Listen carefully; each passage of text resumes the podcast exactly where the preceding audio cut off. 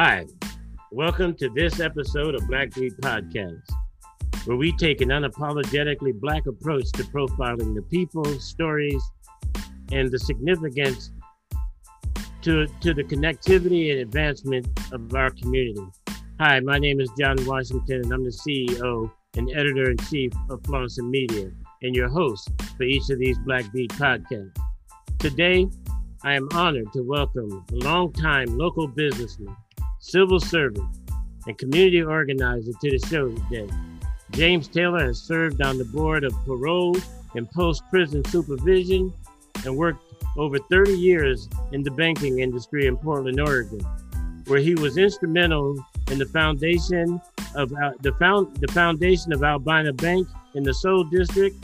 His later crowning achievement is the upcoming Vanport Music Festival, a tribute to the history of the lost city of Vanport, Oregon. International jazz in- industry all-star all-stars include festival headliners and queen of per- percussion Sheila E., who performed with the legendary Prince. We can't wait to hear more. So let's welcome Mr. J- Mr. Taylor today to, to Black Beat Podcast. What's going on, Mr. Taylor? How you doing today? Oh, pretty good, John. Thanks for um, having me on. You know, just a um, busy week leading up to next week's festival. So just trying to cross all the T's and dot all the I's. Bruh, I ain't, I ain't envious of your situation right about now. You know, because I know you got a lot of movement going on right now. This is a pretty big size festival. So is the festival gonna be in the same place this year? It is. It's going to be at um, Colwood Golf Course, which is on 7313 Northeast Columbia Boulevard. You know, our original festival, this is the fourth annual festival, and so the first two years we held it at Portland Meadows. But due to Portland Meadows deconstruction, demolition, I should say, and the rebuilding of an Amazon distribution center, we signed a three-year agreement with the city of Portland to hold the festival at Colwood. So we're happy to be back there again this year. Well, right on, my brother from another mother. and I say, say, say that to you because I very rarely have met anybody that is black and as good looking as me. Uh, but you know, I can't tell who's better looking, but, but uh, with the same birthday of mine. So talk that's a that's kind of interesting because when I first met you, John, and we seemed to have a connection, and we found out that you know we were born on the same day, and then we um we started talking, and then we wore the same football jersey number. that is You know, it's like it's like you could have been my twin brother, you know. But But I ain't mad at you. I know you still got great hands, my brother. But come on, Mr. Taylor, tell us a little bit about how you got here, man. Tell us a little bit about those humble beginnings of yours, man. Um, so who this man? How you get here today, man? Talk to me a little bit. Where you come from? Talk to the, talk to our audience a little bit. well, without trying to run a long story, I mean, um, you know, I was born in Mississippi, and my dad was an Air Force man, so we moved to California when I was very young. And you know, my mother and my dad had six kids, you know, in eight years. So we had six kids in the family. So it was a very busy family. But my dad being in the Air Force, um, when I was in middle school, we lived in Turkey. Actually, it was my, you know, sixth grade year. And then um, when I was in seventh and eighth grade, we lived in Spain. And then after that tour, I came back to Southern California, where I finished up um, high school. And then my journey brought me to Oregon, where I came to play football and get a business degree at Linfield College. And kind of um, after college, um, I worked in banking for for 32 years and have some momentary um, departures where you know I was a sports agent for seven years, working with players in the NFL and NBA. And um, you know, I um, retired from banking in 2017, and the governor um, appointed me to the Oregon Board of Parole and Post Prison Supervision. So I've um, been on the Board of Parole as a board member since 2017. And um, of course, that was the same year that I started the music festival. Wow. And That's kind of a quick quick summary of my journey, if you will, that brought me to Portland. Yeah, man, uh, that sounds pretty damn exciting. Now starting a jazz festival and then doing parole and probation. And to say, well, you got some diversity going on with you, my brother. I'm say that. Yeah, but only us who was born in those days in which we was born can do that juggle. I heard that. I heard that. You know, so, fellow Aryans, yeah, 1957, man. huh? Sure, man. Can you uh, share with us uh, some of those inspirations, which becoming involved in the criminal justice? What made you decide to accept that responsibility? Well, I mean, I'd always had an interest in criminal justice. Um, you know, my my brother, my younger brother, he was a um, police officer with the San Bernardino Police Department. You know, for about 15 years, and so as I was, um, you know, growing up, you know, I knew about law enforcement and the ins and outs of what they face every day. And I've had other relatives who have been in the police force, and so I kind of knew what was happening there. But um, as you know, as a black man in the United States, we face a lot of challenges with the criminal justice system. And so, you know, I wanted to be able to be in a position to at least add to the, I guess, to the equation of equality. And so, probably from 2000. Something, if fun, we're getting a recording. Uh, did you uh, put yourself on mute, James? Are you uh, something's frozen? Hello? Go ahead. No, um, as I was saying, um, you know, I've had a, a brother you know, who served 15 years in the San Bernardino Police Department. So I know everything that he went through and what issues faced uh, Black Americans at that time, and particularly Black men. And, you know, I've had, you know, buddies of mine who served, you know, on parole and probation positions, federal and county. So I knew from their perspective, you know, what issues were facing you know, black men in America. And before I joined the parole board in 2013 through 2017, I spent those four years as a kind of a board advisory position with the Oregon Youth Authority. And it was on their audit committee.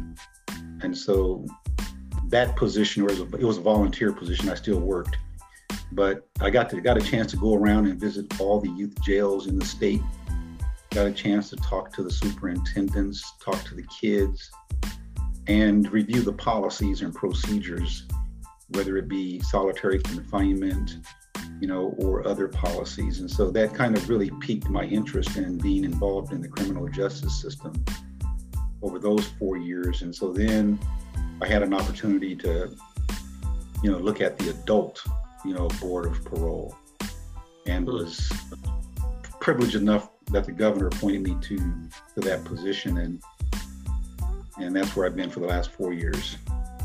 Right on, man. And uh, you know, we we we can't get enough of brothers like you and sisters on those boards to help govern some policies that are that surround um, you know that specific category that affects us as black people in our society man it's, you just can't say enough about the work that has to be done there. But let's let's shift to a lighter note, though, man. Uh, at the same time you was over there stressing and, and being a part of that, you had some inspiration to do something that was exciting. What triggered that that thought, man, for you to to initiate to initiate that Vanport Jazz Festival? And I remember the last time we talked, man, you was talking about some things you did as a kid around this music thing. But share with us a little bit, share, share with the listeners a little bit about this, about the festival. I mean, I've always been interested in music. Um, you know, from a from a young age. I mean, I remember when I was, and I won't go too long on this, but when I was um, living in Turkey, and you know, the O'Jays came to the officers club to play a concert that night, and and I was only about you know, 10 years old. But my dad knew I was into music because, you know, they played all the records, just like all families do, play all the records around the house. And so he took me to the club that night and told me to kneel down behind the bar and don't let anybody see me.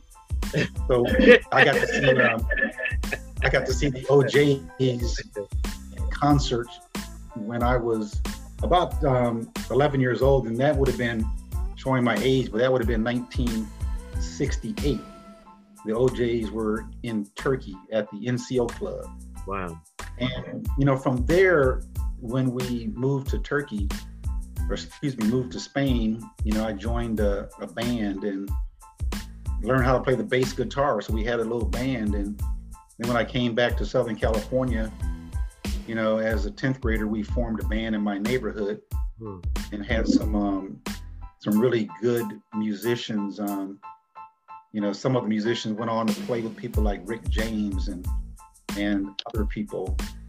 And then when I came to college, you know, um, I had a little, just like a lot of guys, I had a part-time DJ gig. but then my um, my junior and senior year, I was involved in the government at Lynn as an officer, and I was um, the director of student activities my junior and senior year. So I got a chance to have the budget to book all the bands and all the entertainment on campus. So I brought in a lot of groups like Tower Power, Pleasure, and other groups and formed relationships with radio stations around the country as well as the record labels who would send new albums, you know, for play over the campus radio station or for booking on campus. And you know, um, I had a long, I just had a long time interest in music, and in particular um, jazz music, you know, for the last 25 years, and and told myself that you know one day, you know, I would um, have a jazz festival, and the idea just kind of percolated there for many years, and 2016, it just seemed like the the idea was um, you know had come to fruition, and it it really kind of emanated from a quote that I saw online that says, um, on the other side of fear is success. And not to say that I've had tremendous success with the festival per se, but I think what I saw is that the fear of losing or not being successful at something is really what keeps people from being successful itself. And so you got to get over that fear hmm. and kind of um, move forward. And so that's what I did in 2017. Um, I decided to move forward and tackle the jazz festival and learn, you know, as I go, you know, to make this thing a success. What was that like, bro? I mean, tell me. I mean, that's, but you know, I always listen to those spiritual partners of mine, and and they always say things like, well, you know, you want to talk about a bank a bankrupt request to God is when you just ask for minimal. But when you ask for abundant, abundantly so, then God can hear you, right? So they, they don't be asking. But it seems like one of them dreams that you, one of those things you asked for was quite a big one, man. I mean, when you think about, you know, all that it takes to put on a festival of the size, you know, and what you're looking to do, and the and, and the enormousness of bringing the celebrity types and all this, man. What how what was that journey like? I mean, was it an easy place for you based on your past, or was there some trials and tribulations that that you went through on your initial the initial onset of you bringing this idea to fruition? Well, I think there's with any new venture, there's always um, trials that people go through, and you know, I had never done a event on my own that was um, this size.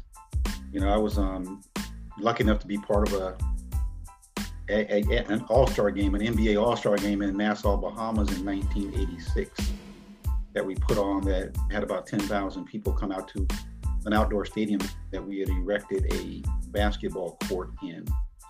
But the festival was a different animal. and it was definitely, it's been challenges, you know, just um, logistics and you know um, marketing you know those things are always tough i think um, there really hadn't been a jazz festival in portland in quite a while you know since the mount hood jazz festival right. in terms of a an event that you had to go through to pay to attend I mean, the Cathedral Jazz Festival is a successful jazz festival in North Portland that's put on by the Jazz Society of Oregon.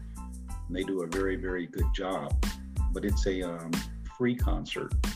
And so there's not a lot of challenges to get people to come. But when you do a paid festival, you know, there's a lot more involved in it, a lot more marketing, enticement. And then when you're dealing with national and international artists, you know, to try to negotiate the, the prices that you can negotiate in order to make it fit within your budget. Those are challenges. Yeah.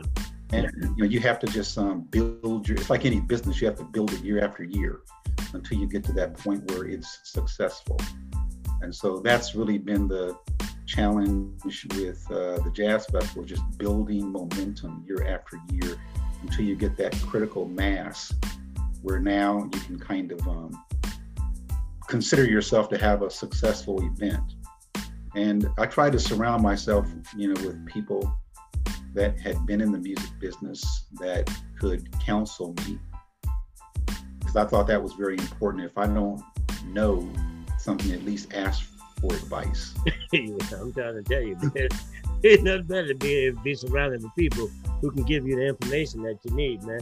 So, in light of all that, you say it's the fourth year. This is your fourth festival. This is the fourth year. It would have been the fifth year had it not been for the pandemic. Come on, boy, talk to me because you're leading right into my next question. That's right on.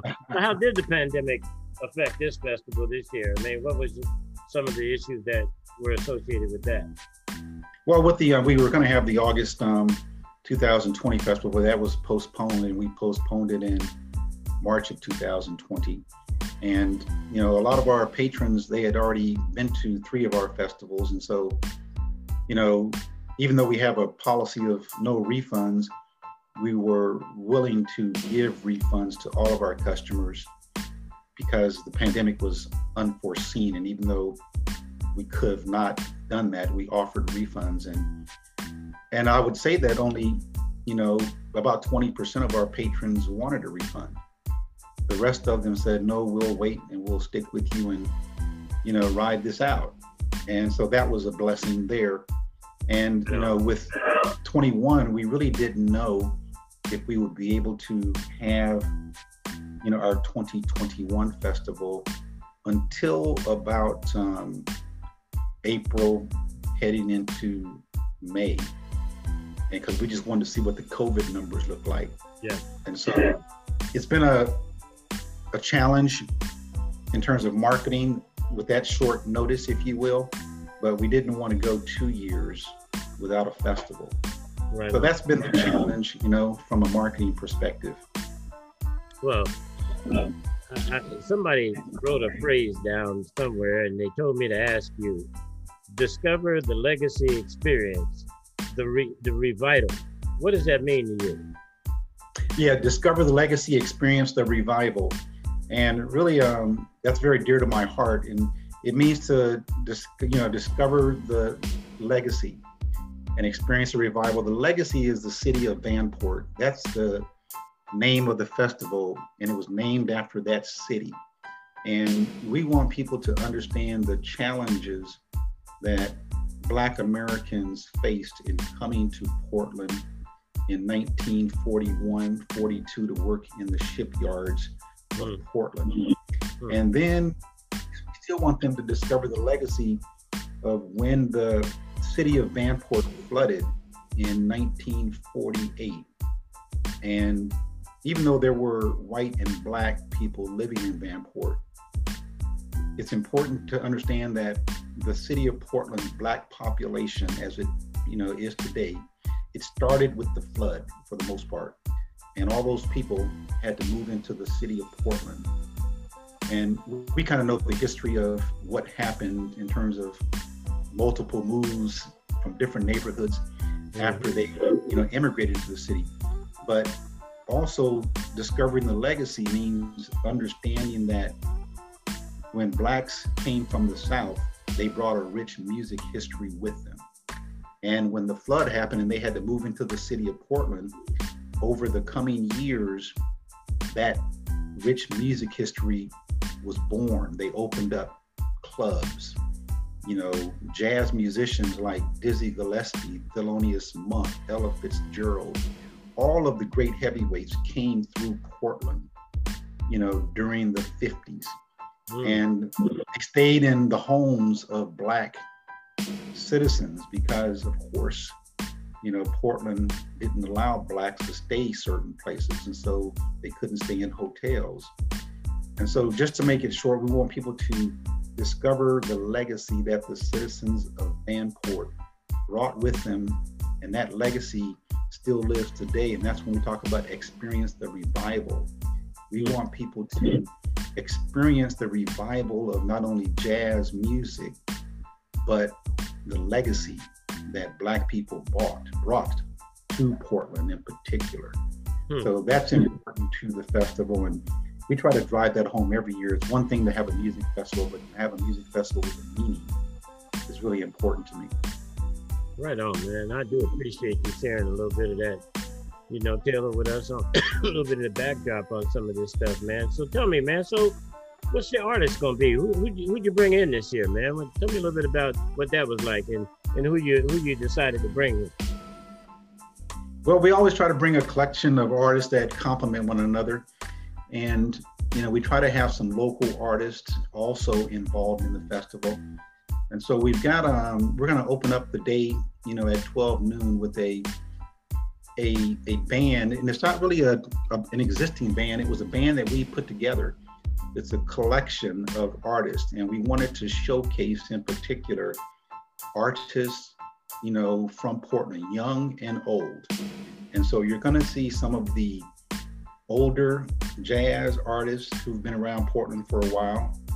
You'll hear names like LaRhonda Steele, you know, and Saeeda Wright.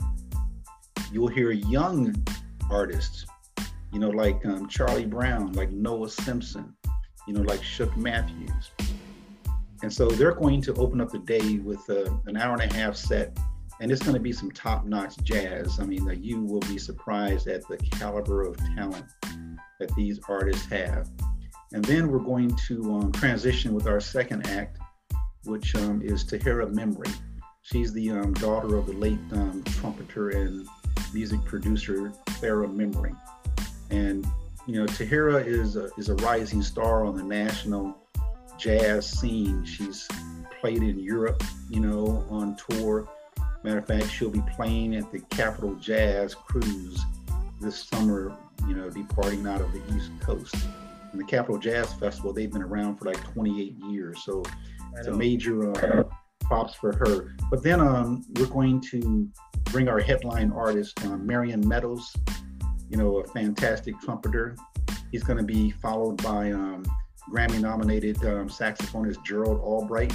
Oh, man. Champagne, oh. Champagne Life. going, yeah, yeah. Everybody knows the Champagne Life, Mr. Albright. and then we're going to, yeah, and then we're going to um, close it out with um, one of my favorite um, percussionists and singer, um, Sheila E. out of the Bay Area, the Escovedo family. So yeah. Sheila's going to um, bring it, um, and I should say that you know, we've expanded the amount of time on stage that our headliners will be entertaining the fans. Typically, we'll do a 60 minutes set per artist. This year, the headliners have agreed to do a 90 minute set each. Ooh, boy. You're gonna, you're gonna, you're gonna, you're gonna get it all. No, and I just talked to um, Gerald Albright, and you know, we'll be doing an interview with Sheila E. You know, on um, Friday, and they're I mean they're all excited to be here in Portland, and I, the fans are going to get a treat, you know, when they come out and see them. Right on, man, Mr. Taylor. I, man, man, I'm looking so forward to this. I, I really am. It sounds like there would be a great break in it. Um, so hey, man, uh, on the sidebar, man. I mean, in light of you know Black Lives Matter and all that, I mean, what, what's been your thoughts about how things have been going as since the advent of George Floyd and and where we are right now today, man. What's your sense in relationship to music and corrections and all that? Hey, man, give us a little bit of insight, man, as to as to how you see see the lay of the land these days. Well, that's a tough question. I mean, it's um can go many different directions, but I think you know from the criminal justice system, since um, the advent of you know the Black Lives Matter movement, I've seen a lot of change in in how we are amending our laws at the local level and the um, county level. I think um, at the state level, state level, the legislation legislators body has enacted some new laws which should benefit um, you know Black Americans. You know they have um, a caucus that's comprised of members of the Senate and the House called the um, you know Black, Indigenous, and People of Color Caucus, and so it's all of our Black senators and Black representatives, and Hispanic and people of color. But they've been doing a great job of um, enacting new laws, and so I do think there's going to be some major changes. But you know, it's a honestly with government, it's a slow process to turn that um, big ship around. I do see I do see some progress. But you know, as you know, John, it's um it's tough when you have you know, when you're trying to make changes that are global changes.